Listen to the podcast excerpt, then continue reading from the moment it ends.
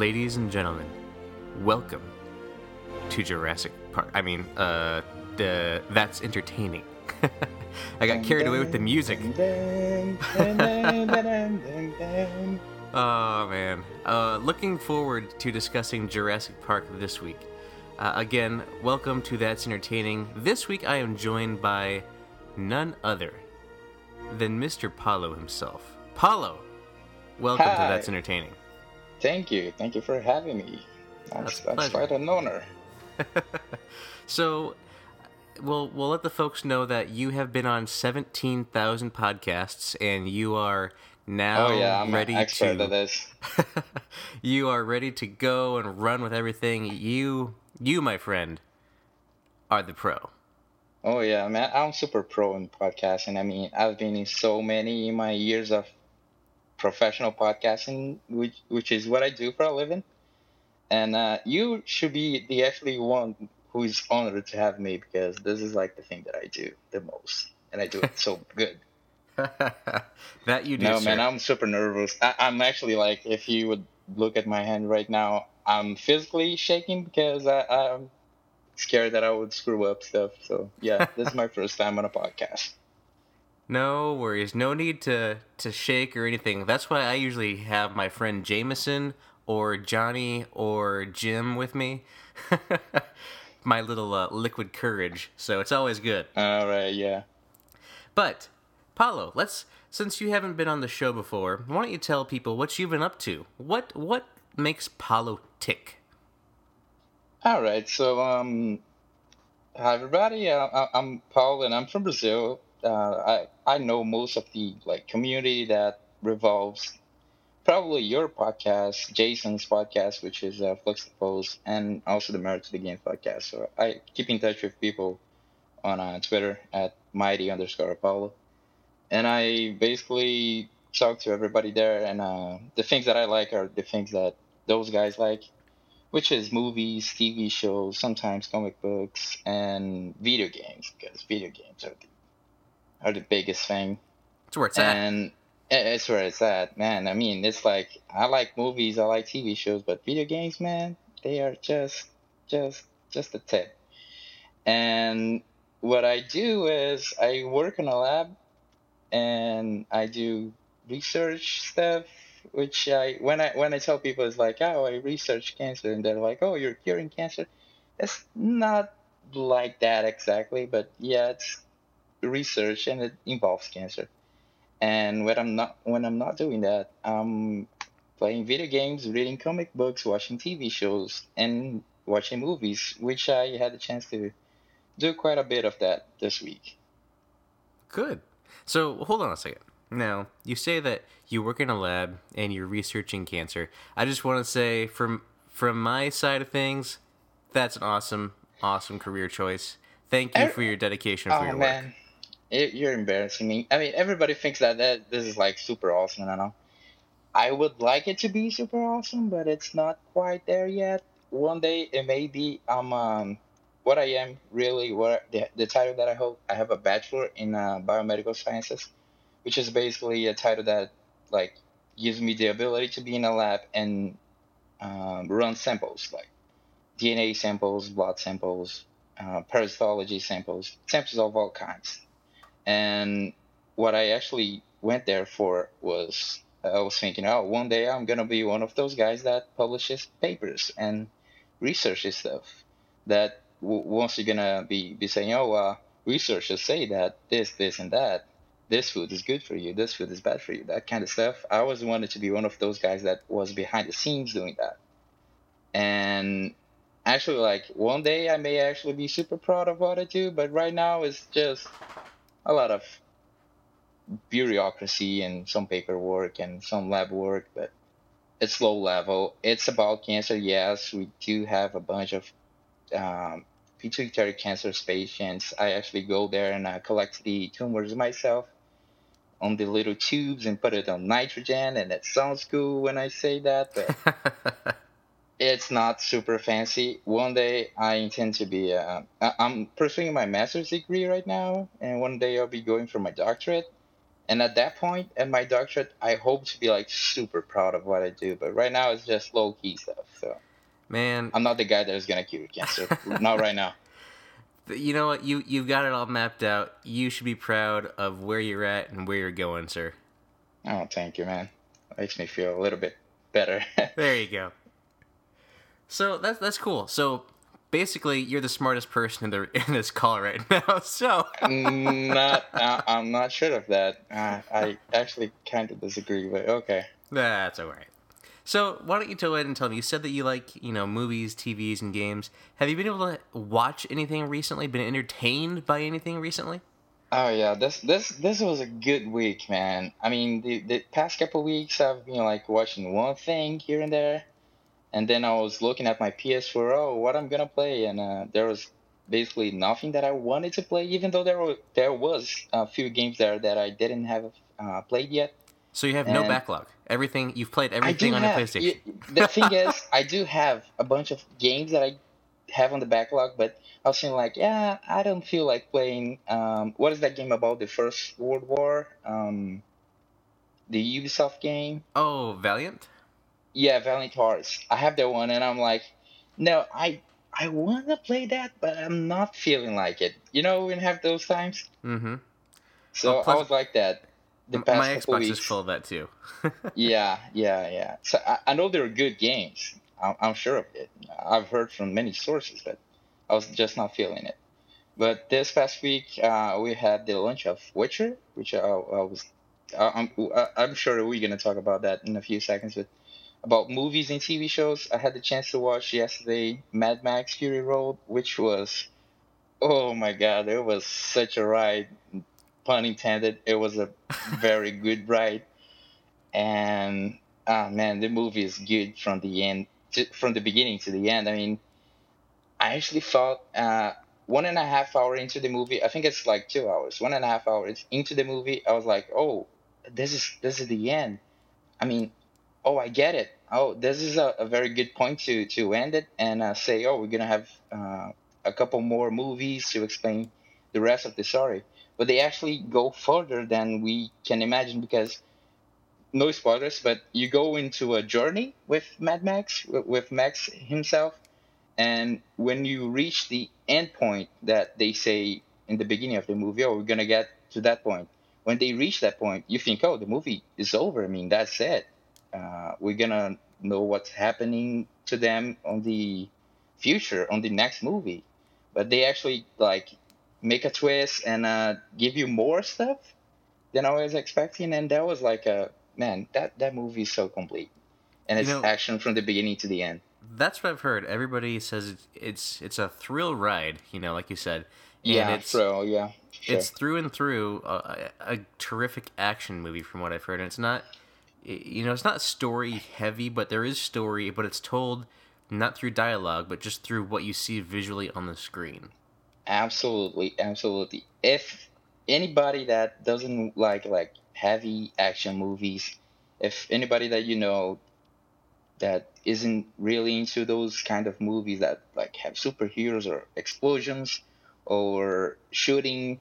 I mean, just make them give it a chance because I think there's such a uh, from the beginning to the end you have music on the background that is really animated and it's really atmospheric and I don't know if it's I don't know if I would feel the same thing if I was watching at home like a, a DVD a Blu-ray but I, I had the chance to watch it on IMAX, and the the audio was like laser pointed Dolby 5.1 audio. I, I, I don't even know how to to say those names, but it was so atmospheric that I felt that I mean, absolutely nobody in that movie theater could say that they, they didn't like the movie because it was such a such a thrill, man. It was such a good experience.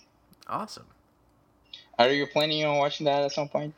At some point, probably. I just haven't had the time to get to uh, the theater or anything to watch it yet. But everybody yeah. that I've been talking to that's mentioned it has said that it's amazing. A lot of people seem to like it better than Age of Ultron, even. But I mean, I haven't had the chance to watch that one though. Yeah, you haven't Age seen Age of Ultron, Ultron yet? Nope. Actually, it came out in Brazil one week um, before it came out in the U.S., and I haven't got the chance to watch it. What? Come on now, you should have seen odd. it You should have seen like you know this is old news to you.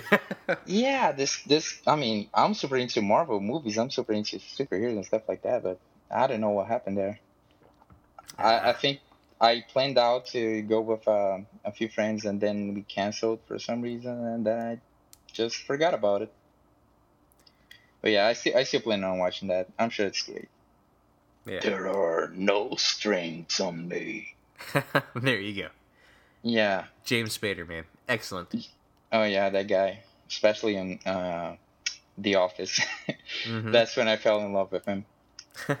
But anyway, um, other than that, Mad Max, I watched that, and I, I watched uh, at home a couple movies. Um, Project Almanac, which is a movie about time traveling. It's a bunch of kids who figure out a device that does time traveling, and it's like scientifically inaccurate.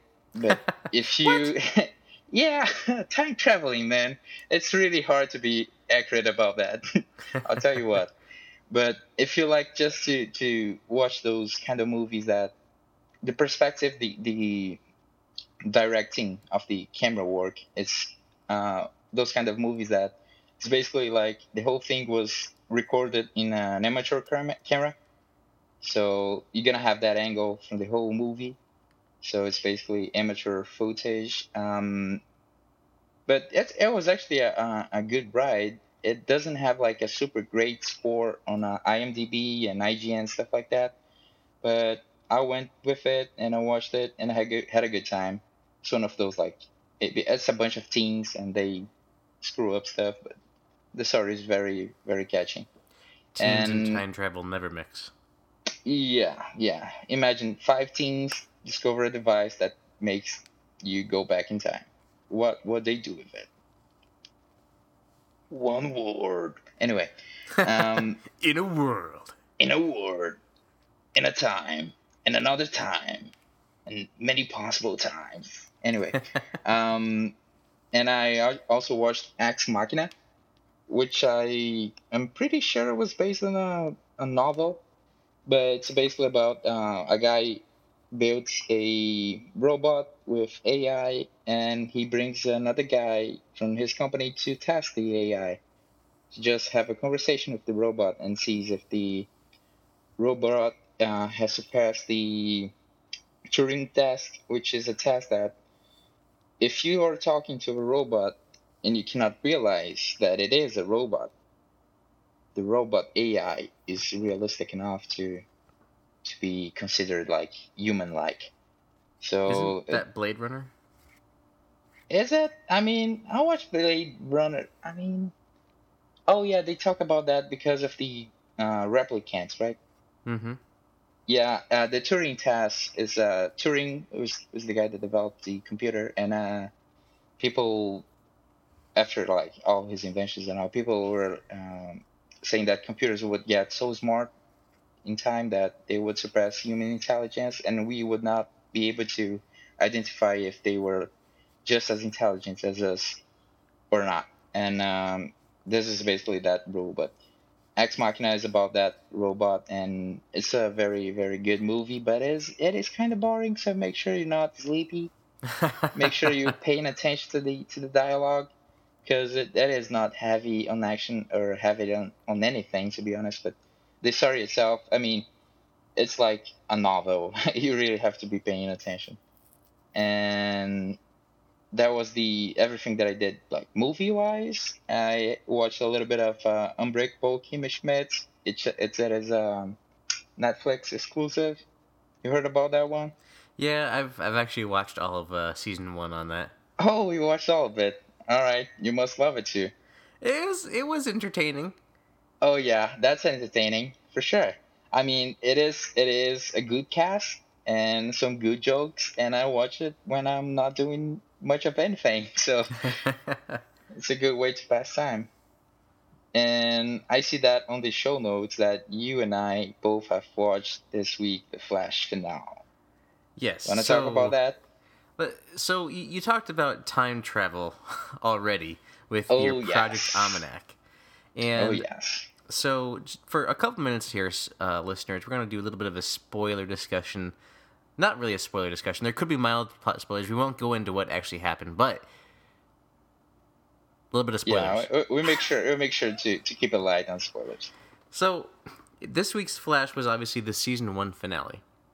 You had Yep. the penultimate episode before, uh, Mhm. where things happened, and in this time, Barry was offered that choice, a choice to make. Mm-hmm. Um, how do you feel? Well, first off, how did, how did you enjoy the first season as a whole?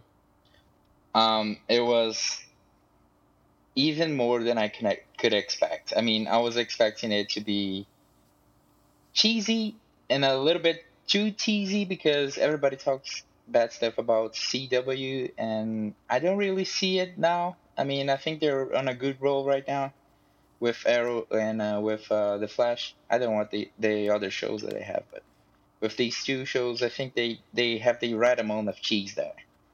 And little bit Swiss aged properly. yeah, yeah, yeah, yeah. Um, I actually loved it, man. To be honest, I loved it. I thought it was it was great from the beginning to the end. Every episode, I was looking at the TV and cheering and actually being excited and actually saying, "Run, Barry, run!" It was it was it was a good it was a good season, man. For me. Yeah. How about you?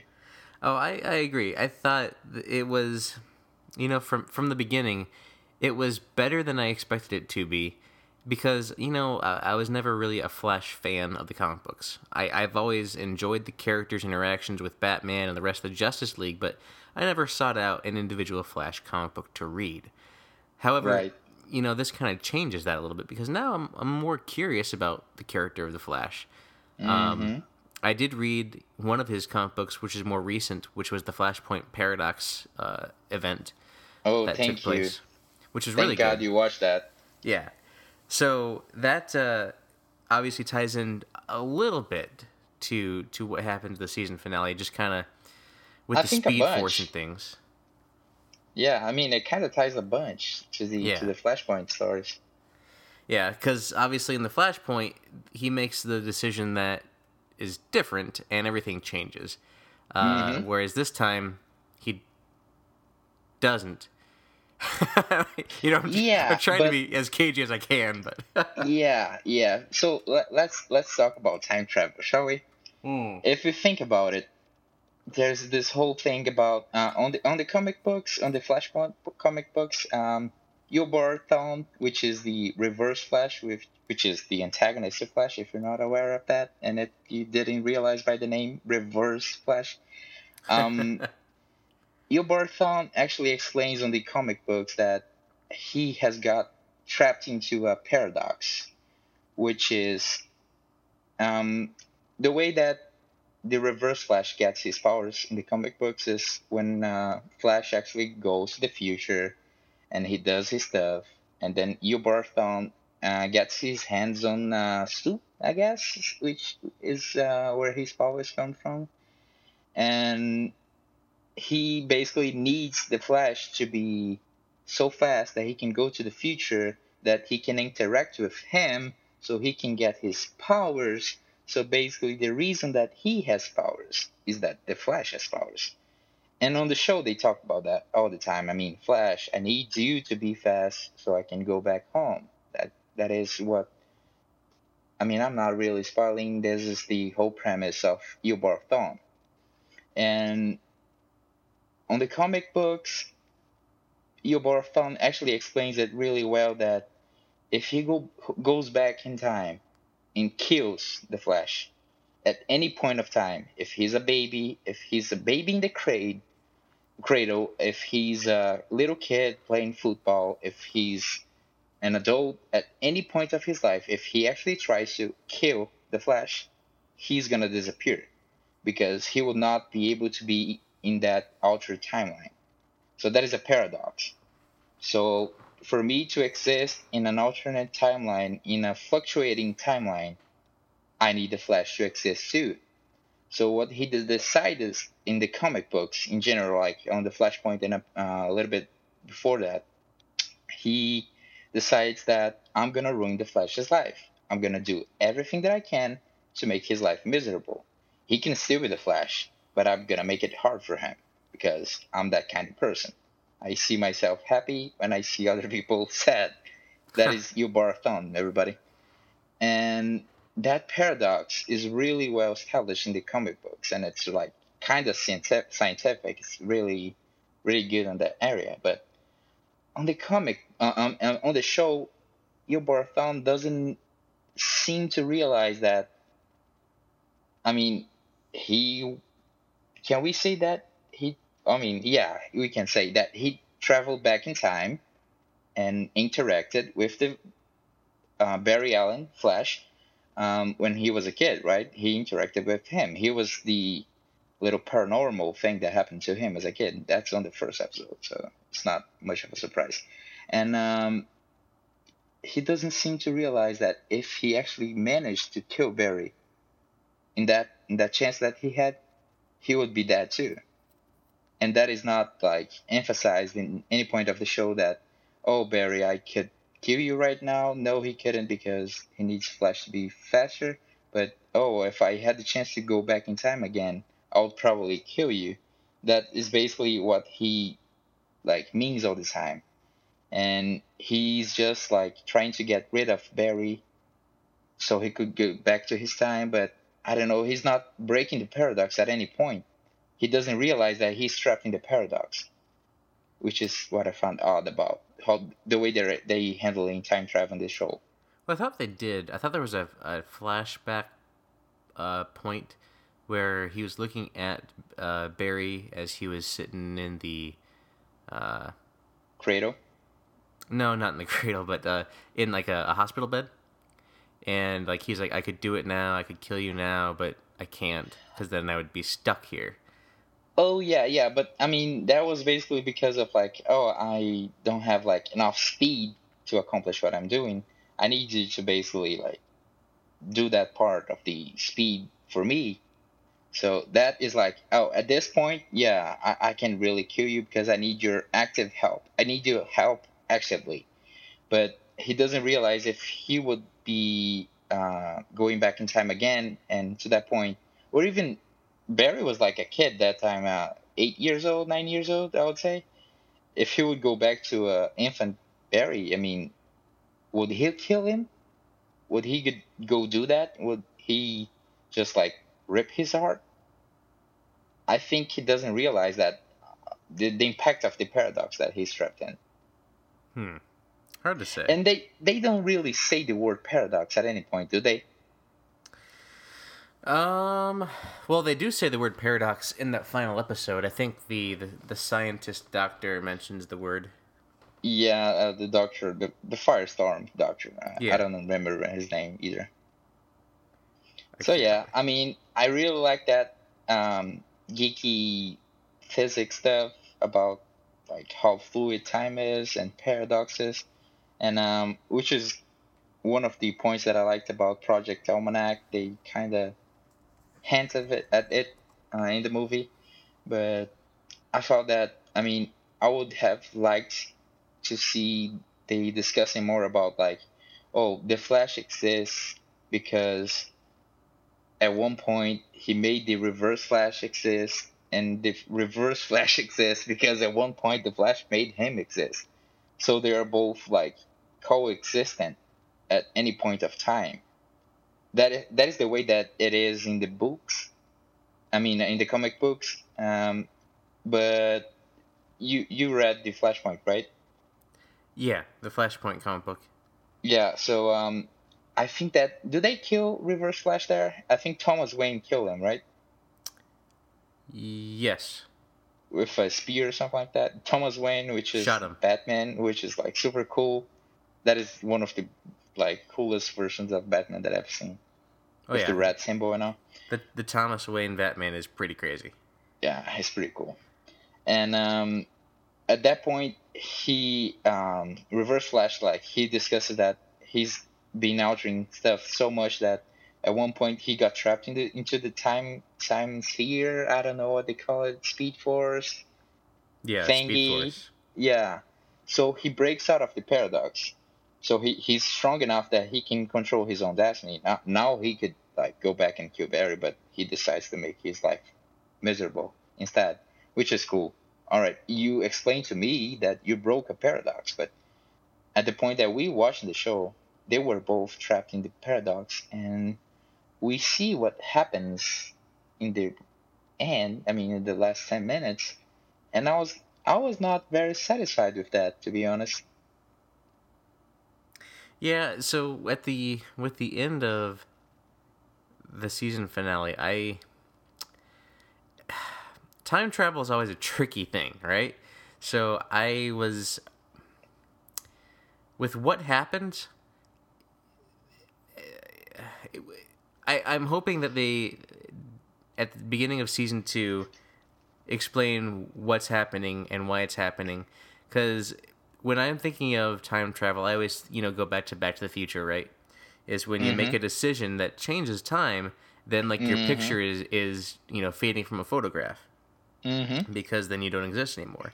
Yep. So I always kind of picture that in that scenario. So with with this, uh, it wasn't quite like that. it was. Uh, what what's the the word I'm looking for. It just didn't seem to line up. It didn't seem to make sense really with how everything went down and what happened. Yeah. But yeah, the, the show was going. I mean, it's it was not a disappointment. The whole like episode and everything. Just I wish that they threw a little bit more of science uh, science fiction there. I mean, talk about the paradox. Talk about how one is dependent of the other. Talk about how for a flash to exist there need to, there needs to be a, a reverse force which is the reverse flash. And uh, Thawne actually like he says a line around that like um, I'm his reverse I need him and he needs me something like that. You always needed me Flash uh, you see how much I have helped you blah blah blah stuff like that. So I just wish that they actually I mean, they kind of did when when what happened happened. Stuff went wrong, right? The let's just say that in the end of the season one, like of course, for there to be a season two, there must be more stuff to be resolved. And at the end of season one, something is going on that shouldn't. And maybe that's the way to explain how much time traveling is screwing up stuff. I just don't know how they're gonna fix it. Yeah. Which leaves me excited for the next season. Yeah, so I mean, obviously, it's it's a good kind of cliffhanger to figure to end it on. So it'll mm-hmm. be it'll be good to see it. I'm excited for the next the next episode. So that's I guess what they wanted me to be. so it worked for them. Yep, yep, yep. They they did a good job all around. Well, oh, just cool. uh, so, yeah, just, a, just a tidbit. That about time travel, let me let me throw this in the conversation. Um, this this is like a really complicated theme to talk about time travel and paradox and stuff like that. But just to realize how like real this is, how like time is actually a thing. It's a dimension. We live in a four dimensional world, like you you must have heard about in uh, Interstellar if you watched that movie. But time is a dimension. Time is a is a mathematical thing that we can talk about and be scientific about. And Stephen Hawking, Stephen Hawking, that you might have heard about, uh, one of the greatest minds of the world. he actually tried to prove time travel many a times in his life by actually making dinner parties, setting up dinner parties, and sending the invitations after they happened. The invitations went to the greatest minds that he knew, like the greatest scientists that he knew, in hopes that if one day they develop the technology to go back in time, they will actually attend to one of those dinner parties. How hmm. crazy is that? That is an interesting concept to try to pull off or uh, right i mean this is like real life i mean he, it wasn't much trouble for him. Oh, is today the 23rd of May? All right, I'm gonna set up a dinner table and I'm gonna call my friend Nathan tomorrow. See if he in the future comes back and attend to this dinner that I'm setting up right now. that would be funny because technically, then you would get an immediate response because if you're setting up that dinner for today and call you tomorrow, absolutely, yeah, that's the fun part. Response. But that's you have to be 100% sure that you're not gonna die from today between today and tomorrow by the time that you actually send out the invitations. Yeah. well, I think our listeners' brains may be hurting a little bit now with all this time travel talk. oh my god, I'm sorry for that. No, it's fine. It's perfectly good. But uh, so you've talked about movies and uh, TV shows. How about games? You've been playing anything recently? All right, so I got I got the chance to um, play a little bit of Shovel Knight, and that is a fun little game. Um, if you don't know, it's a 2D side scroller based on the old style of, I think it's 8-bit, right? I believe it's either 8 or 16. It might might be more 16 or wait 32. I don't know. Mm, I'm almost positive it's 8 bit, but let's just go with it. It's old game style. Yeah. And it's a 2D side scroller. It's really cute looking, and the the the music in the background is chip tunes, and it's super good. And it's a fun game, but oh my god, is it hard? Oh my god, is that thing hard? And it was so hard that it actually like made me stop playing it for a couple days and Witcher 3 came out. And guess what? Hmm. I'm addicted to that game. Holy moly, what happened? I mean, I was expecting for a game that would suck me in and immerse me, but I'm actually addicted to it. I think That's about really it good. when I wake up, I think about it when I go to bed. That is sickening. Uh huh. Now that, that's that's hard for you. I mean, if you're at work and you're thinking about Witcher and you're thinking about trying to research something, I was like, maybe if I had a glyph here that I could place right, here, right, or right. a mutagen. yeah, I, I, work with genes all the time. I mean, oh, what if I applied the Wraith mutagen here? If I had three lesser blue mutagens and combined them into a big blue mutagen, I can actually make myself invulnerable to poison. There you go.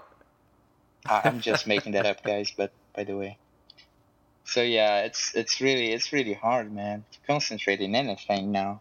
That it's, freaking game. What are you playing it on? Um, I started on the hard mode, not the hardest, on the hard mode just, and it was like kicking me in the bottom a little bit, and then I restarted. I just played it for an hour, maybe one and a half hour.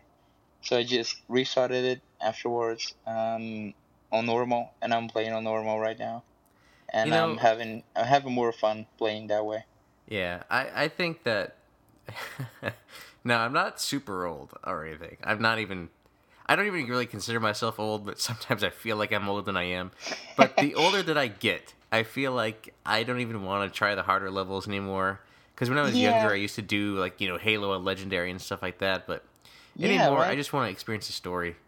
Yeah, and it's a. I mean, it's supposed to be a game full of story. I just want to enjoy that. I don't want to be like, oh my god, do I have enough potions to kill those two guys? No, I just want to go to those two guys and hack and slash. Mm-hmm. Now I haven't. I've been playing The Witcher as well, but I haven't made any potions yet for healing. I was actually thinking about that today because I was in this battle, and I was like, man, all I have is raw meat and water I think there's probably a potion How that I should nourishing make. is raw meat, right? I mean, it's really good in that game. Uh-huh. In in some other games, if you eat raw meat, you're gonna have like food poisoning stuff like that. Like in Not Fallout. in Witcher. Not in The Witcher. Mm-hmm. No, no, no. Yeah. But so, yeah, make sure you make sure you build potions because when you meditate, which is basically like um, wait for a couple hours in game, uh, it's a press of a button when you meditate, you replenish your potions. So you just oh. have to craft them once. That's cool. Yep. I, I didn't realize that. I've been meditating, but I didn't really realize that my potions would be refilled. I don't yeah, have any just, potions equipped though. You just need the the um the materials once, and once you you crafted that, it's yours forever. Interesting. I need to craft more stuff. Yep, yep, yep. Make sure you do that. Collect all those plants. Oh yeah. So it looks like that's uh, the extent of what you wanted to cover for this week. So, uh, like we talked about, I also watched the Flash finale. We don't need to rehash that. We could go back in the time and you know change I our think we're discussion. cool. but- I think we're cool. uh, but I have on the lighter side of things and the shorter side of things, uh, been watching Harvey Birdman, Attorney at Law on Hulu. Oh, have you man. ever seen this? I think I have like put my eyes on it for a few minutes, and uh, a long, long time ago, maybe. I, Mm. I recognize the character. I don't think I have any memories of it. So I mean, the, the episode it's obviously it's an Adult Swim show from like back in like 2006 or something like that Mm-hmm. when when they were in their heyday, and or at least when I was paying attention to them anyway. That's what I consider their heyday. but uh, it's this like years after he was a superhero, he was Birdman. Um, and it's kind of with all these Hanna Barbera cartoon characters that kind of kind of intermingled together Right. and he's an attorney, so he's a lawyer now, and so he does these little, uh, you know, cases for these different characters. Like he'll have Yogi Bear for for one, or he'll have Fred Flintstone for one. It'll it'll be interesting. It's it's actually pretty funny, and the episodes are pretty short. I mean, they're about ten minutes long, so uh, it's it's quick to get through, and it's good. Like if you're if you're kind of tired and you just want something to kind of watch as you're kind of resting and kind of winding down, you could watch one or two of those, and you'd be good.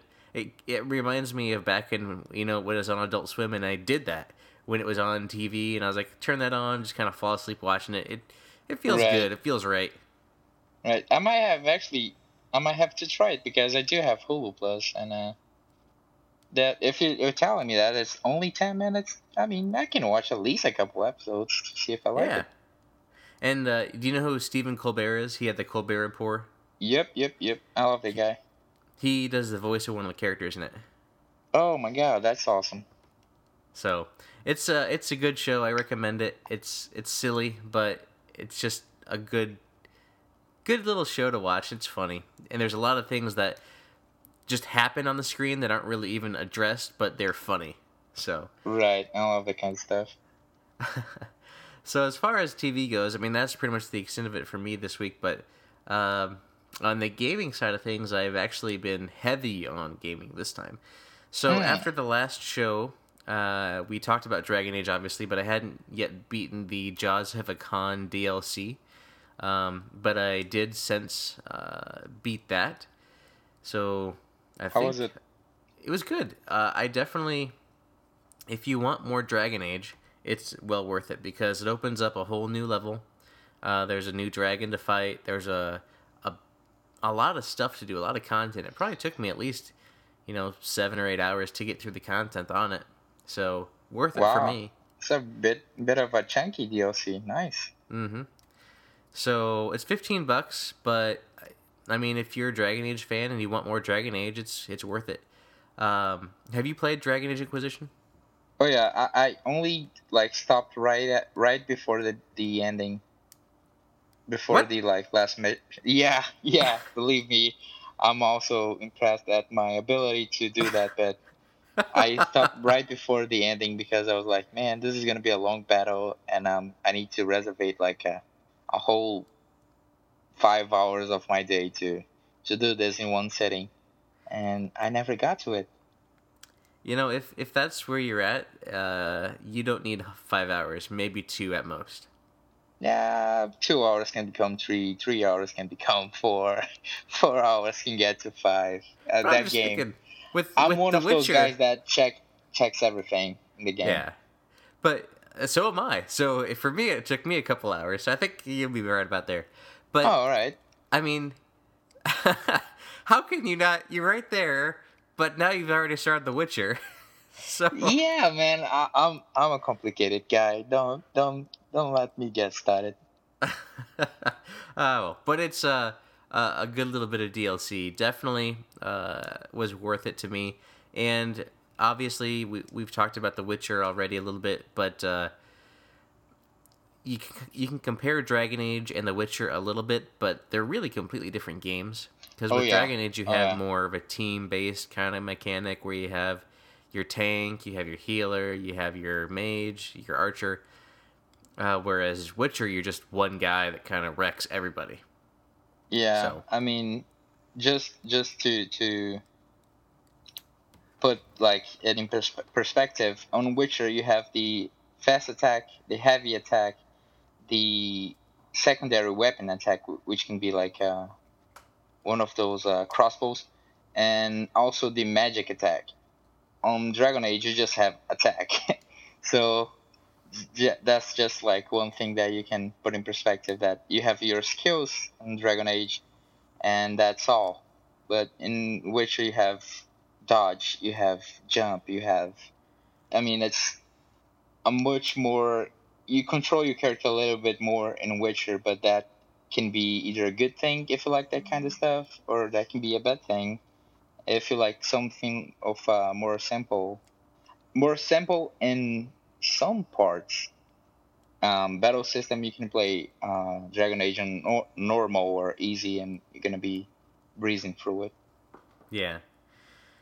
So, uh, yeah, Dragon Age is great, but Witcher is also really good. So, if you're a fan of of RPGs and like fantasy stories, they're both going to be well worth your time. Oh yes. Um, in addition to that, I've also played a couple other games that were on sale on Xbox. So I was looking at the Xbox store; it had some stuff on sale, and I was like, you know what? I haven't bought a game in a while. This was before The Witcher, Mhm. and uh, so I bought a, a cheap little game that was three dollars on sale called Jet Car Stunts. Um, it's a basic, simple, interesting little game. Uh, just controlling this little car that also has a jet engine on it, so it kind of controls in the air a little bit uh, when you do these crazy jumps. And it's simple, but it's also kind of ridiculous and hard at times too to kind of control things to go the way you want. But uh, it was three bucks. I gave it a go, and it's been worth my time so far. So three bucks well spent.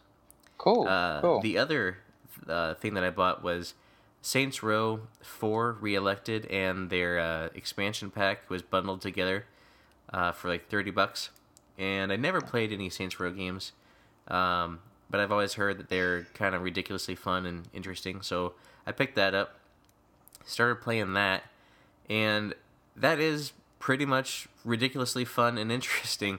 yeah, uh, right. Have you played it? Oh, I- have the platinum. Oh, okay. So played it to I'm only completion. like an hour, maybe an hour and a half or two in, but it's a crazy game, man. It's just like it starts out, and I'm like, this is so crazy, and I love it. it is so crazy that they make fun of themselves. Yeah, it's It's Like- just like that. the like you're walking down the White House because you're the president when you start out the game, and you're walking down the hallway at this one point, and and they this guy comes up to you and is like, "You're going to be the president to cure one of these things. Which do you want to cure?" And it's like cure cancer or cure world hunger. and it's like, Yeah, yeah, yeah. so Oh, that's like, an easy decision to make. Yeah, I mean, I'm like, good- good lord, I don't, I don't even know. Like, you know, you look at The Wolf Among Us or those other types of games where it's like you're making these decisions all the time, and it's all really super matter. serious. And then you have this, and it's like these are both awesome things to do, but it's like I don't know what to do, and I was not expecting this. Yeah, right. but it was great. So yeah, it's a great game. yeah, I've I've only been like I said playing that for like an hour and a half or so, but it's it's crazy. Uh, and I'll I'll get back to it at some point when I need a break from The Witcher, or maybe after I've beaten The Witcher, because it's it's a good palate cleanser. Oh, That's for so sure. so after you beat Witcher, so you're saying like 2017, maybe 18. Uh, maybe a little bit sooner, maybe 2016. all right, all right. um, and then so I've also been playing another thing that is not The Witcher because I have also been playing The Witcher, but we talked about that. I've probably put maybe well, actually, I'll tell you how many hours I've put in The Witcher so far. Uh, while I tell you about the other game that I've been playing on iOS, which so I started playing it because of The Witcher, uh, is Hearthstone. Good lord. Why would you do that?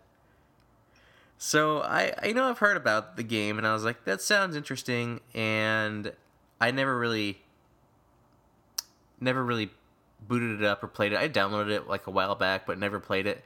And so then I was looking and people were talking about how the the card game Gwent inside of The Witcher is very similar to um what you call it uh Hearthstone. Hearthstone? Yep.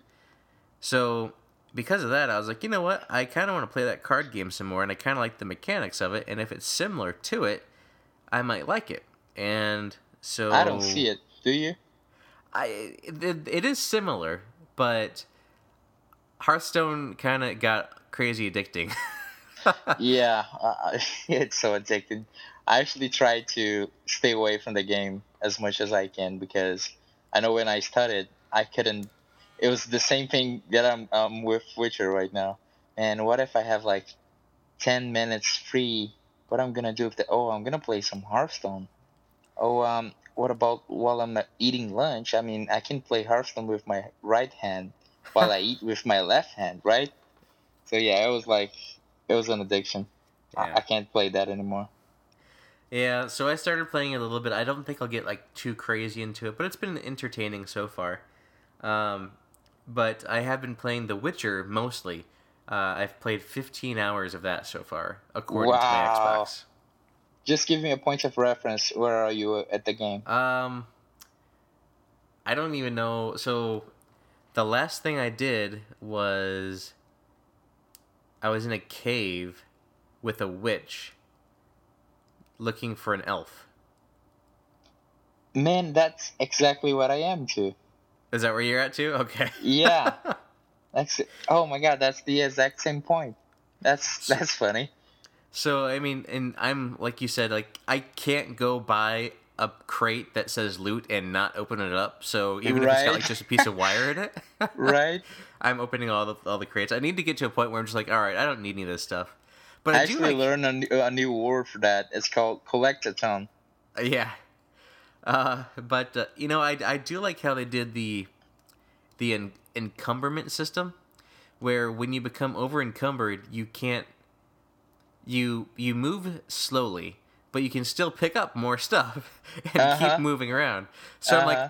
I'm like if I'm deep in a cave and I'm like I can't leave just yet. There's still things here. I can still pick them up and then just walk out slowly, call my horse, and get out of there. Roach, come Yeah. here. That game is so good, though. I mean, I've only been to two zones: the the opening zone, White Orchard, and uh, whatever the zone is now that I'm called. I don't know what it's called, but it's very big, very I think open. it's called Velen. Yeah, that sounds about right. Um, but you know, it's, and I have to call this out. So if you follow me on Twitter, you know that I posted up uh, the the letter from CD Projekt Red Oh yeah. when you, when you bought the game, there's a ton of stuff inside the case, right? There's a soundtrack, there's the game disc, there's a map, there's a compendium for some backstory, there's a game manual, eh, there's stickers, and I know I'm missing something else, and there is a thank you letter from the Mhm. company thanking you for buying their game. They said that they know that you have many options when it comes to playing games. They just thank you for choosing them. And to thank you, they've prepared 16, I think it is, DLC packs that will be coming uh, over the course of, of some time frame. That's so cool, right? Yeah, I mean, I, developers need to take notice. Like last week, I was talking to to Peter, and he, we were talking about season passes, and Arkham Knight came up, right? Mm-hmm. And with that, they have the season pass. It's going to be forty dollars. That didn't really give you any details, and it's going to have skins and other things, and racetracks and some story stuff and whatever. Uh-huh. These guys you you're paying your 60 bucks they're giving you 16 they're giving you essentially an, a season pass for just buying the game without charging you for it Which I mean- is like so awesome. yeah I, i've pretty much committed now at this point to i think just buying whatever they do as a company from here on out and being like i Oh, love your sure. guys's you know what you've your philosophy here and everything, but I, I, I think other companies need to take notice. Like Rocksteady needs to take notice of what they did, and not charge 40 bucks for a season pass and just give us some of that content for just buying the game and believing in them as a company, believing in their game. You know what I mean? Yeah, yeah, yeah, yeah. I mean, it's ju- it just makes you look good to the consumers, and if you can actually like afford to do it, because I know most of the DLCs that are like costumes and a little bit that a, a little thing that changes this and changes that, a little mission that's gonna take you half an hour to complete, stuff like that. If you're gonna charge a couple dollars for it, how many people are actually gonna buy it?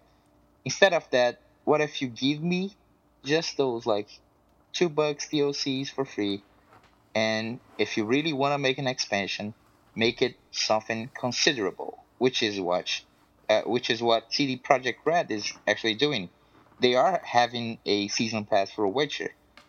They are having expansions, but it's gonna be like 30 hours of game and different maps, like never seen maps stuff that were never even designed to be in the main game.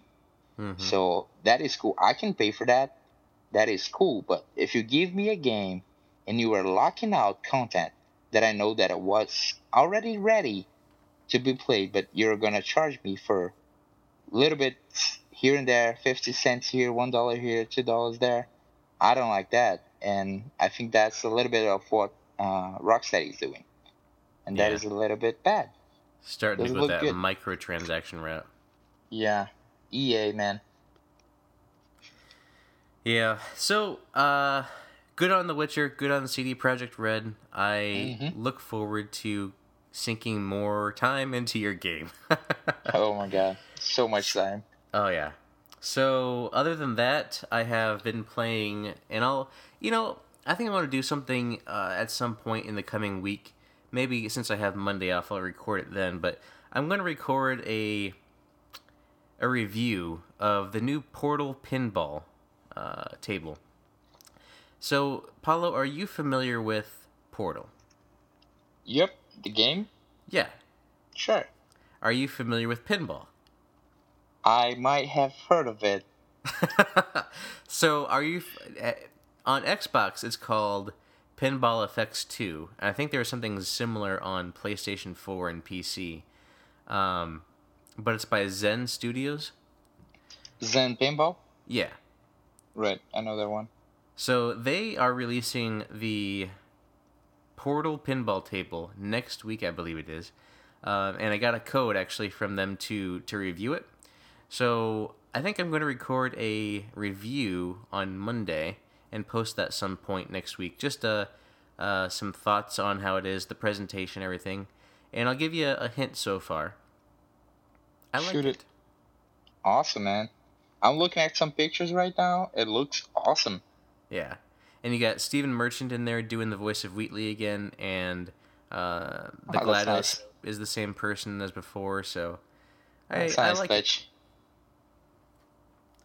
So that's that's what I've been doing, and you can look forward to that maybe on uh, at some point next week. Well, in between this episode and the next standard episode, you can find that. Looking forward to it. So, you know, we've been recording almost an hour. It looks like here. Uh, in this so... universe, in some other universe, we're just starting. That's right. In some other universe in the Time Force, we are just beginning to record.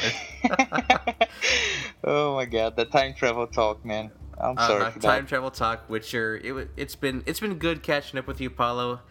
And I do have some topics listed here, but I think I'll have to save them for another day because I think we really just need to get into our entertaining thoughts for this week with Jurassic Park.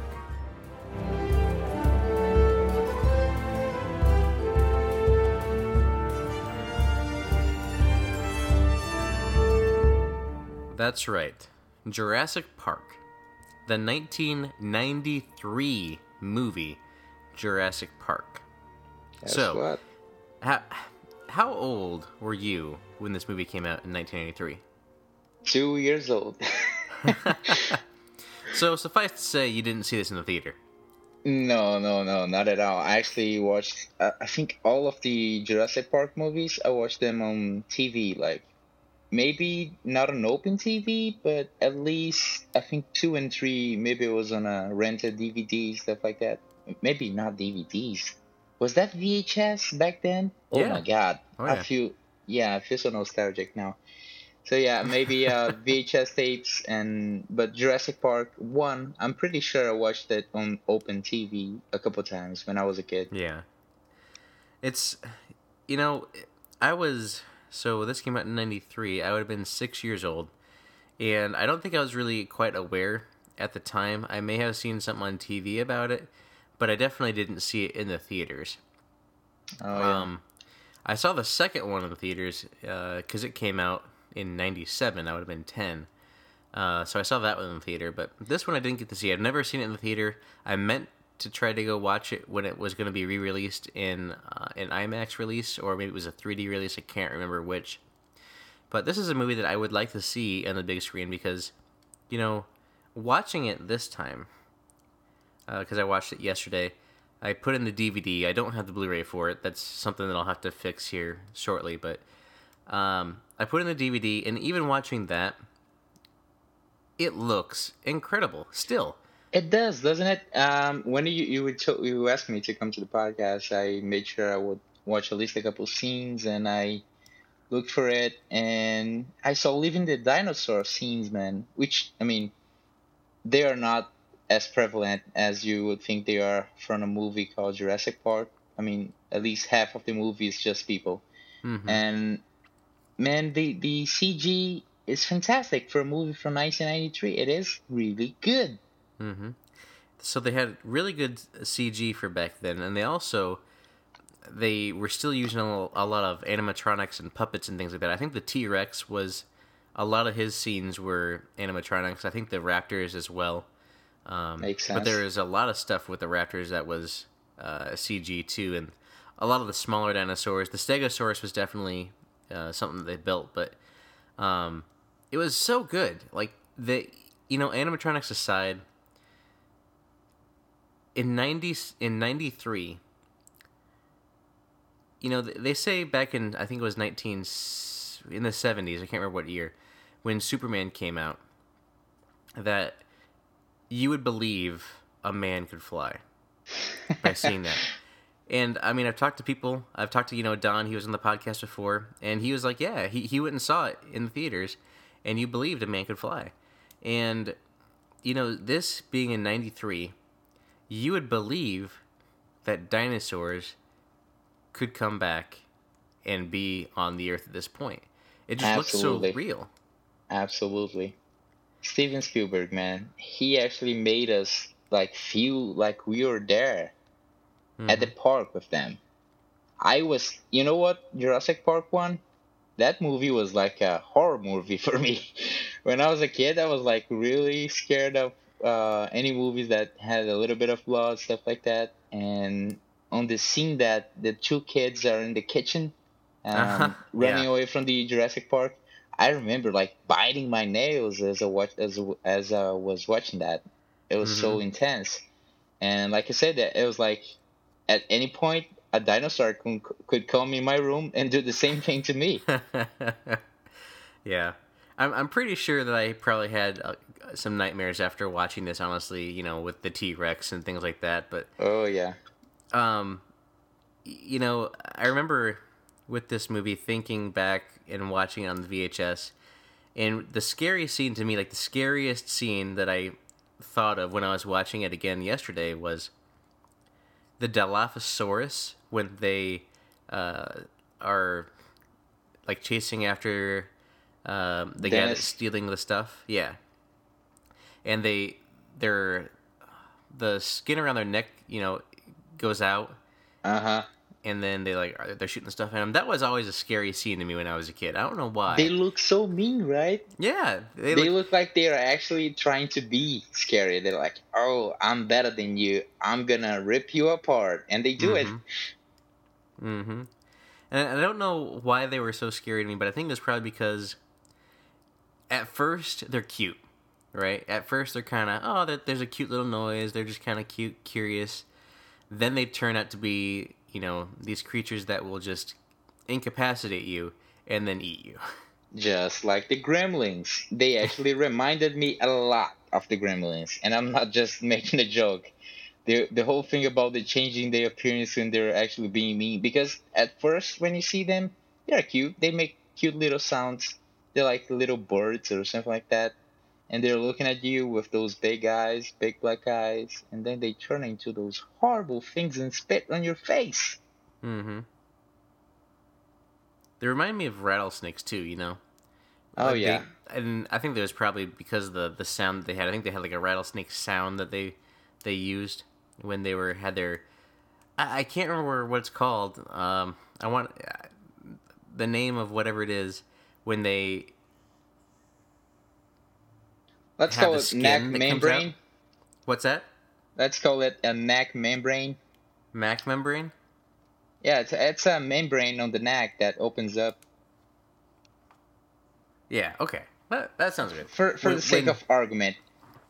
the membrane when when they open up the membrane that, that it's just i don't know that always stood out to me that always kind of scared me when i was younger i wasn't as scared of the raptors and stuff but i was obviously because they were hunting the kids which i was a kid when i was watching it so i was like oh that's me they're hunting me um, and obviously the t-rex just being the big dinosaur that was kind of the terror anyway but it this movie when you know going back and remembering myself watching it was it it was a movie that was probably a lot like in 1977 if you were watching Star Wars. Mm-hmm. You know, you could see like the X-wings fly, you saw the space stuff, you saw all this stuff happening like how do they do this? How is this real? Mm-hmm. And for me, being a kid, seeing this happen, seeing them come up to the Jurassic Park for the first time and seeing those big dinosaurs, I was probably as glued to them as, you know, Dr. Grant was when he looked at them. He just like couldn't take his eyes off and he was Yep. he was just so dumbfounded on you know, it, looking at it now, we take a lot of stuff for granted, right? We, We- do. we we just oh, well, I just saw a movie that has you know comic book heroes on the screen with robots flying around and incredible things happening. And You just saw a movie that had in crazy stuff happening with cars. I'm sure there were some crazy stunts. Yeah, Oh, and sure. and that's that's what we expect now. That's the norm. Back We when this movie came out, yeah, back when this movie came out, that was a pipe dream. That was, you know, the vision that they had in their minds, but they couldn't quite get to that that point yet. mm-hmm. But with movies like Jurassic Park, with Star Wars, those things started to happen. They started to come out. You know, James Cameron with Terminator 2, especially, um, they started to be able to make that vision a reality. Mm-hmm. And now we get it. I mean, I in December we get the new Star Wars movie. Oh And- man. It's going to have a mix of practical effects and visual effects and it's just going to be amazing. I I know it will. But I'm I'm looking forward to that because I know it's going to be the next step. It's going to be the next thing that makes your jaw drop, right? Yeah, yeah. Probably is gonna be the the thing that it's gonna set the bar a little bit higher. Mm-hmm. And that's what this movie did. That's what Jurassic Park did back in 1993. That's almost no, that is over 20 years ago. That's 25 years, right? Twenty two. 22. My math is wrong. It's it's it's late and I've had Jameson, so I don't know what math is. But yeah, it's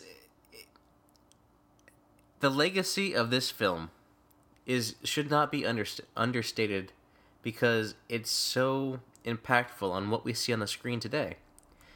And we'll see in the in the Lost World going forward with these Jurassic Park movies because the plan is uh, to do each of the Jurassic Park movies. This one, uh, The Lost World next week, Jurassic Park 3 after that, and then uh, Jurassic World, the new movie in theaters, um, Mhm. Over the next few weeks. So we'll kind of see how how this film series progresses in the in the visual side of things because they'll have four years between Jurassic Park and the the next one to improve on the visuals. And you know, one of the things on this this film is too is it was one of the first, or maybe the first time, that they had to digitally replace someone's face because uh, when towards the end of the movie and they were up in the ventilation shaft, one of the actors, uh, she looked up at the camera, and it was actually the stunt double, and so they had to superimpose the actress's face over Oh, the stunt double's face. Wow. So that, was the first time I a think. lot of a trouble because Windows 95 was not even a thing back then. Oh yeah, I mean, yeah, she was on a Unix system, right? In in the in the movie, which that's another discussion for another day. But um, that was uh, you, you look at you know um, I think when Newman, I want to not Newman, uh, he played Newman in Seinfeld. What was it? What was his name again? Oh man, which one? Uh, the guy that was stealing the uh, the stuff. Dennis? Dennis. Yeah. So you look at when when he actually left to go steal the embryos, he executed the thing and then he started a timer on his Mac and then synchronized that timer clock with his watch, which had nothing to do that timer on his computer had nothing to do with anything. The, the Yeah, yeah, actually, yeah, that's true. Because he, should have synchronized it when he hit the execute button. But anyway, that aside, uh, it was just, I'm sure, more for visual than anything else. But uh, this People movie didn't, really. didn't understand computers back then, so. Yeah. They were like, no one's going to watch this again and again and again. It's all right. no one's going to be having a podcast where they talk about this in 20 whatever years. It's okay. Podcast, is that even going to be a thing 22 years Yeah. from now? But I mean, you look at this movie, and what is it about this movie that I mean, we've obviously been talking about it now for a few minutes, but what is it about this movie that really draws you to it? What what when you think of Jurassic Park, what's the first thing that comes to mind? Oh man, I think the sense of wonder of actually like the first time that um, what is the name? Dr. Grant, right? It's the first time that he actually sees the Stegosaurus. I think Uh-huh. the whole movie is a thing like that for a, ki- a little kid watching dinosaurs.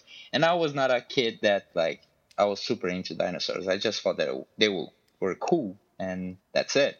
But when you watch that, you look, man, nature can be so wonderful. It can be majestic. Creatures can be so, I don't know. I think majestic is really the word. Creatures can be so big and they have little intricacies. They have little details that we do not pay attention. And they interact with each other. And this sense of wonder, Steven Spielberg like captured it so well, and actually made a trailer out of it and it was it was great. I mean, it's one of the most memorable movies of all time. Mm-hmm. Yeah, when when I think of Jurassic Park, I think of the doors, obviously, and the logo because that's ingrained in my mind. But uh, I think of that scene where where Dr. Grant and all, well, all three of those doctors, when they first see their first pair of dinosaurs with the the Brachios, Bronchiosauruses, um, you know, just up there eating, grazing as a herd. hmm Yeah. And the score that is underneath that scene, the John Williams score in this movie, Oh yeah, so good. I mean, from just the the theme for Jurassic Park, which I mean, you can hum that all day long, and it just never Mhm. gets old. It's it's majestic. That Oh, yeah. theme is majestic. oh yeah. um, it's it's transcendent. You know, anymore. We we've worked to a point now in film scores. I don't know if you've noticed this or not, but you don't get a proper film score anymore. You really no, don't. you really don't. You really don't. And that's one thing that I really noticed um, when I was watching the Hobbit trilogy. I remember very well that the uh, Lord of the Rings like score was really good throughout the three movies, but I didn't feel like the same thing about the Hobbit. I like those movies. I really like them. I just don't think that this qu- the quality of the scores. it's it's not just about the quality. I mean, it's scores don't really matter so much to the movie makers. I think they don't put too much work into it to make us feel immersed. I think that the whole Christopher Nolan sound in the end uh, in the in the beginning and endings of all movies i mean that the whole thing is is being overused and mm-hmm. we don't have the sense of like having a theme song for a specific movie anymore if you mm-hmm. hum the opening of uh, jurassic park everybody's gonna know what that is but can mm-hmm. you hum uh, something from the hobbit anything from the hobbit me, no, because I actually haven't seen the new Hobbit oh, movies. right, yeah, yeah, yeah. So that's a bad example. But can you can you hum? Let's if you're talking about Christopher Nolan, can you hum anything from the um, Batman trilogy, the the Christopher Nolan Batman trilogy? I mean, it's just not there. We don't have. Mm-hmm. We we have we used to have na na na na na na na Batman on the old Batman movies, and uh-huh. that was a thing. But not anymore. I mean, we we, we don't have anything these days. It's just let's or, make sure yeah. the atmosphere is okay enough, and let's go through with it. Well, yeah, you you nailed on the head. The film scores nowadays are atmospheric. They're they're just appropriate for the they they're tone pieces. They don't stand on their own. They're tone structure for what's happening on the screen, which mm-hmm. yeah, is that's the purpose of the music is to just play along with what's on the screen, I guess. But when you have something like this Jurassic Park theme that can stand on its own as a wonderful piece of music, or heck, I mean, we go to the Batman example, 89 Batman, Danny Elfman's Batman theme, you know, Da, da, da, da, da. Oh yeah, man, that brought up memories. Just you humming exactly. That. But with with Batman Begins, what are you gonna do? yeah, I mean, you, you really me. can't. Swear to me. Where's Rachel? oh man, that was Dark Knight. But yes, uh, so it's a lost art unfortunately, but it's prominently displayed in Jurassic Park. Um, you've got you know the Tyrannosaurus kind of has its own theme when it comes on. Uh, you have the Velociraptors definitely have their own theme.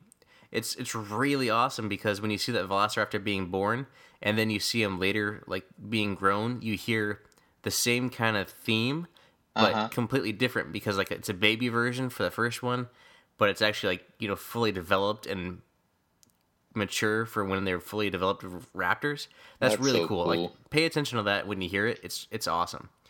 But yeah, so the the music that always stands out on this movie. Um, also, the the acting was really good. So yeah, it was. This is the first movie that I think I remember seeing um, the guy that played I can't think of his name. His his name just escaped me. Um, he played Ian Malcolm. Jeff Jeff Jeff Goldblum. Goldblum. Yeah, I think this is the first movie that I remember ever seeing him in because I think he was in The Fly before this, but that was way before my time anyway. I think it's the only movie that I associate him with. this movie, Jurassic Park. Yeah, I I can't really think of Jeff Goldblum without thinking of Jurassic Park. Yeah, I, I either think of this or Independence Day, depending on the day.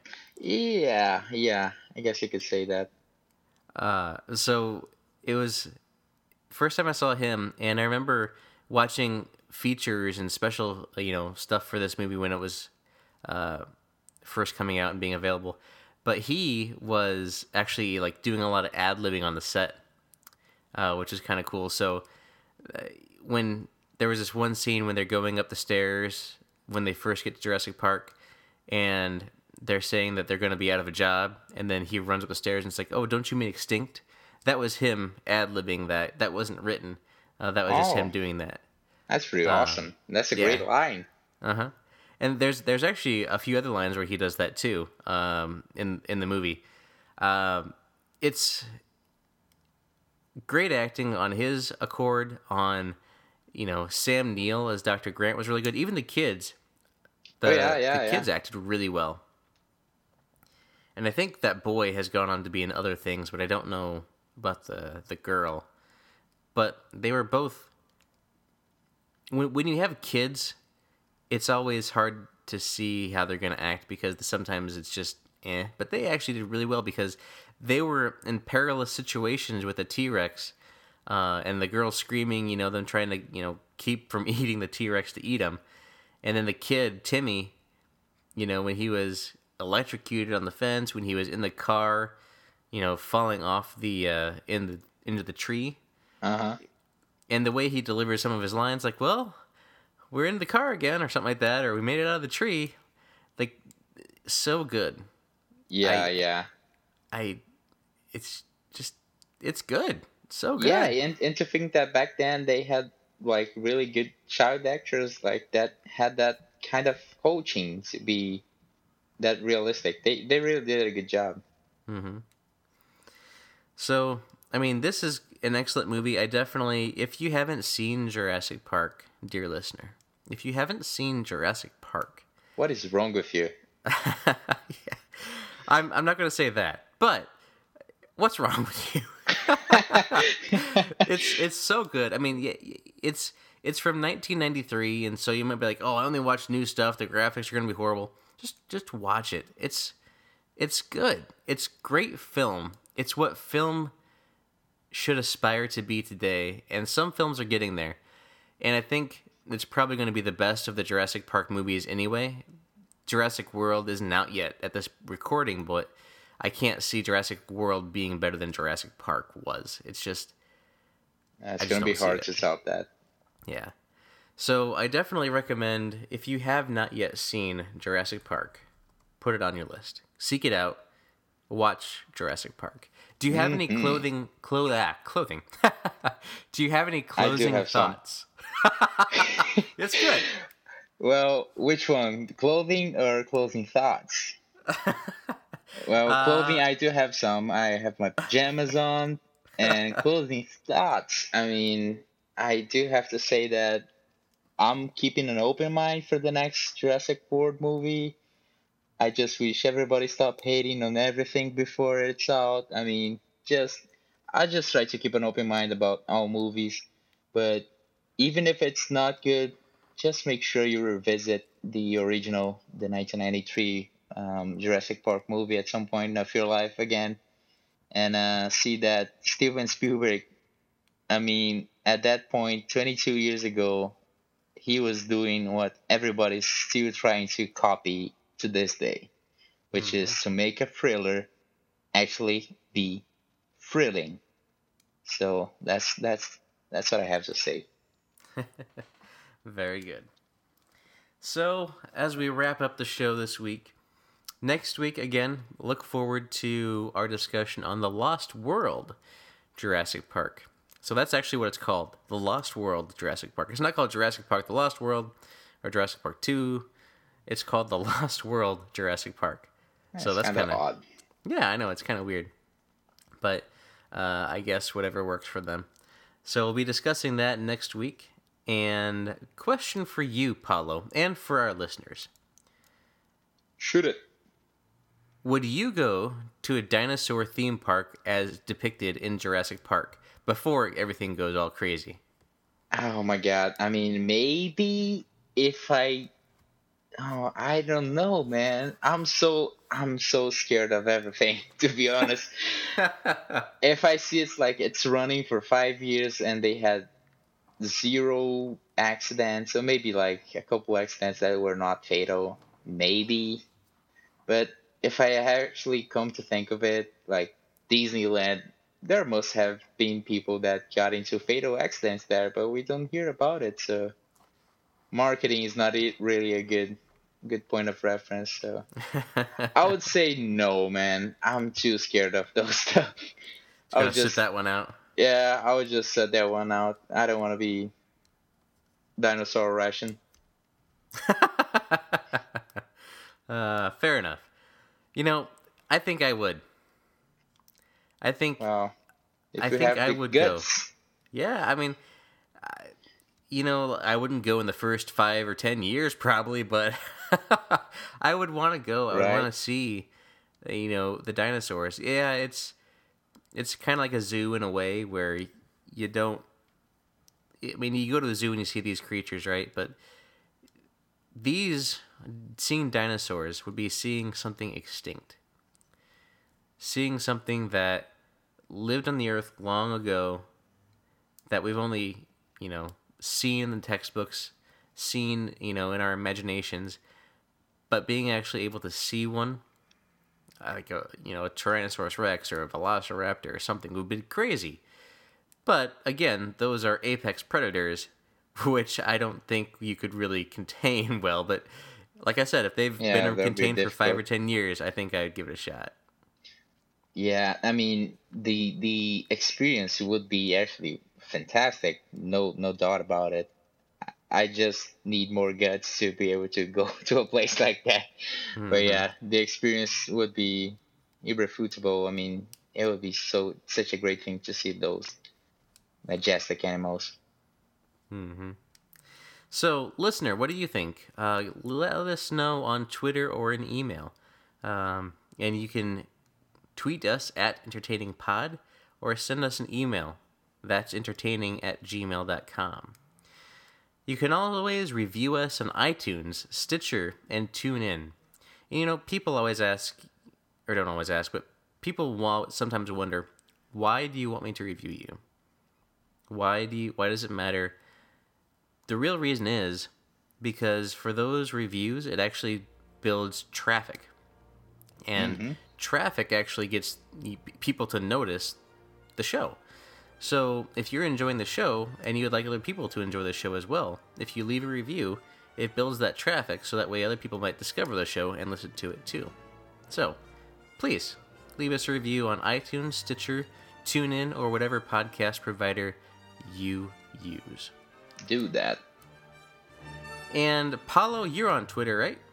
Yep, I'm at mighty underscore Paulo, and I tweet about dumb stuff there with the dumb people. They are my friends from the Marriage to the Games community, from the Flux the Post community, and probably from your community as well. Yeah. So always follow Paulo. Make sure he's tweeting about interesting things. Make sure he's not infusing dinosaur embryos with something in his lab, because that wouldn't be good. You know what? I haven't talked about time travel in my Twitter so far, but I might have to start doing that from this point on. I think you should. uh, you can reach me on Twitter. I am at Sith Knightmare. S I T H K N I G H T M A R E. And that will do it for us this week. Ladies and gentlemen, we thank you for listening to That's Entertaining this week. We hope that you have been entertained.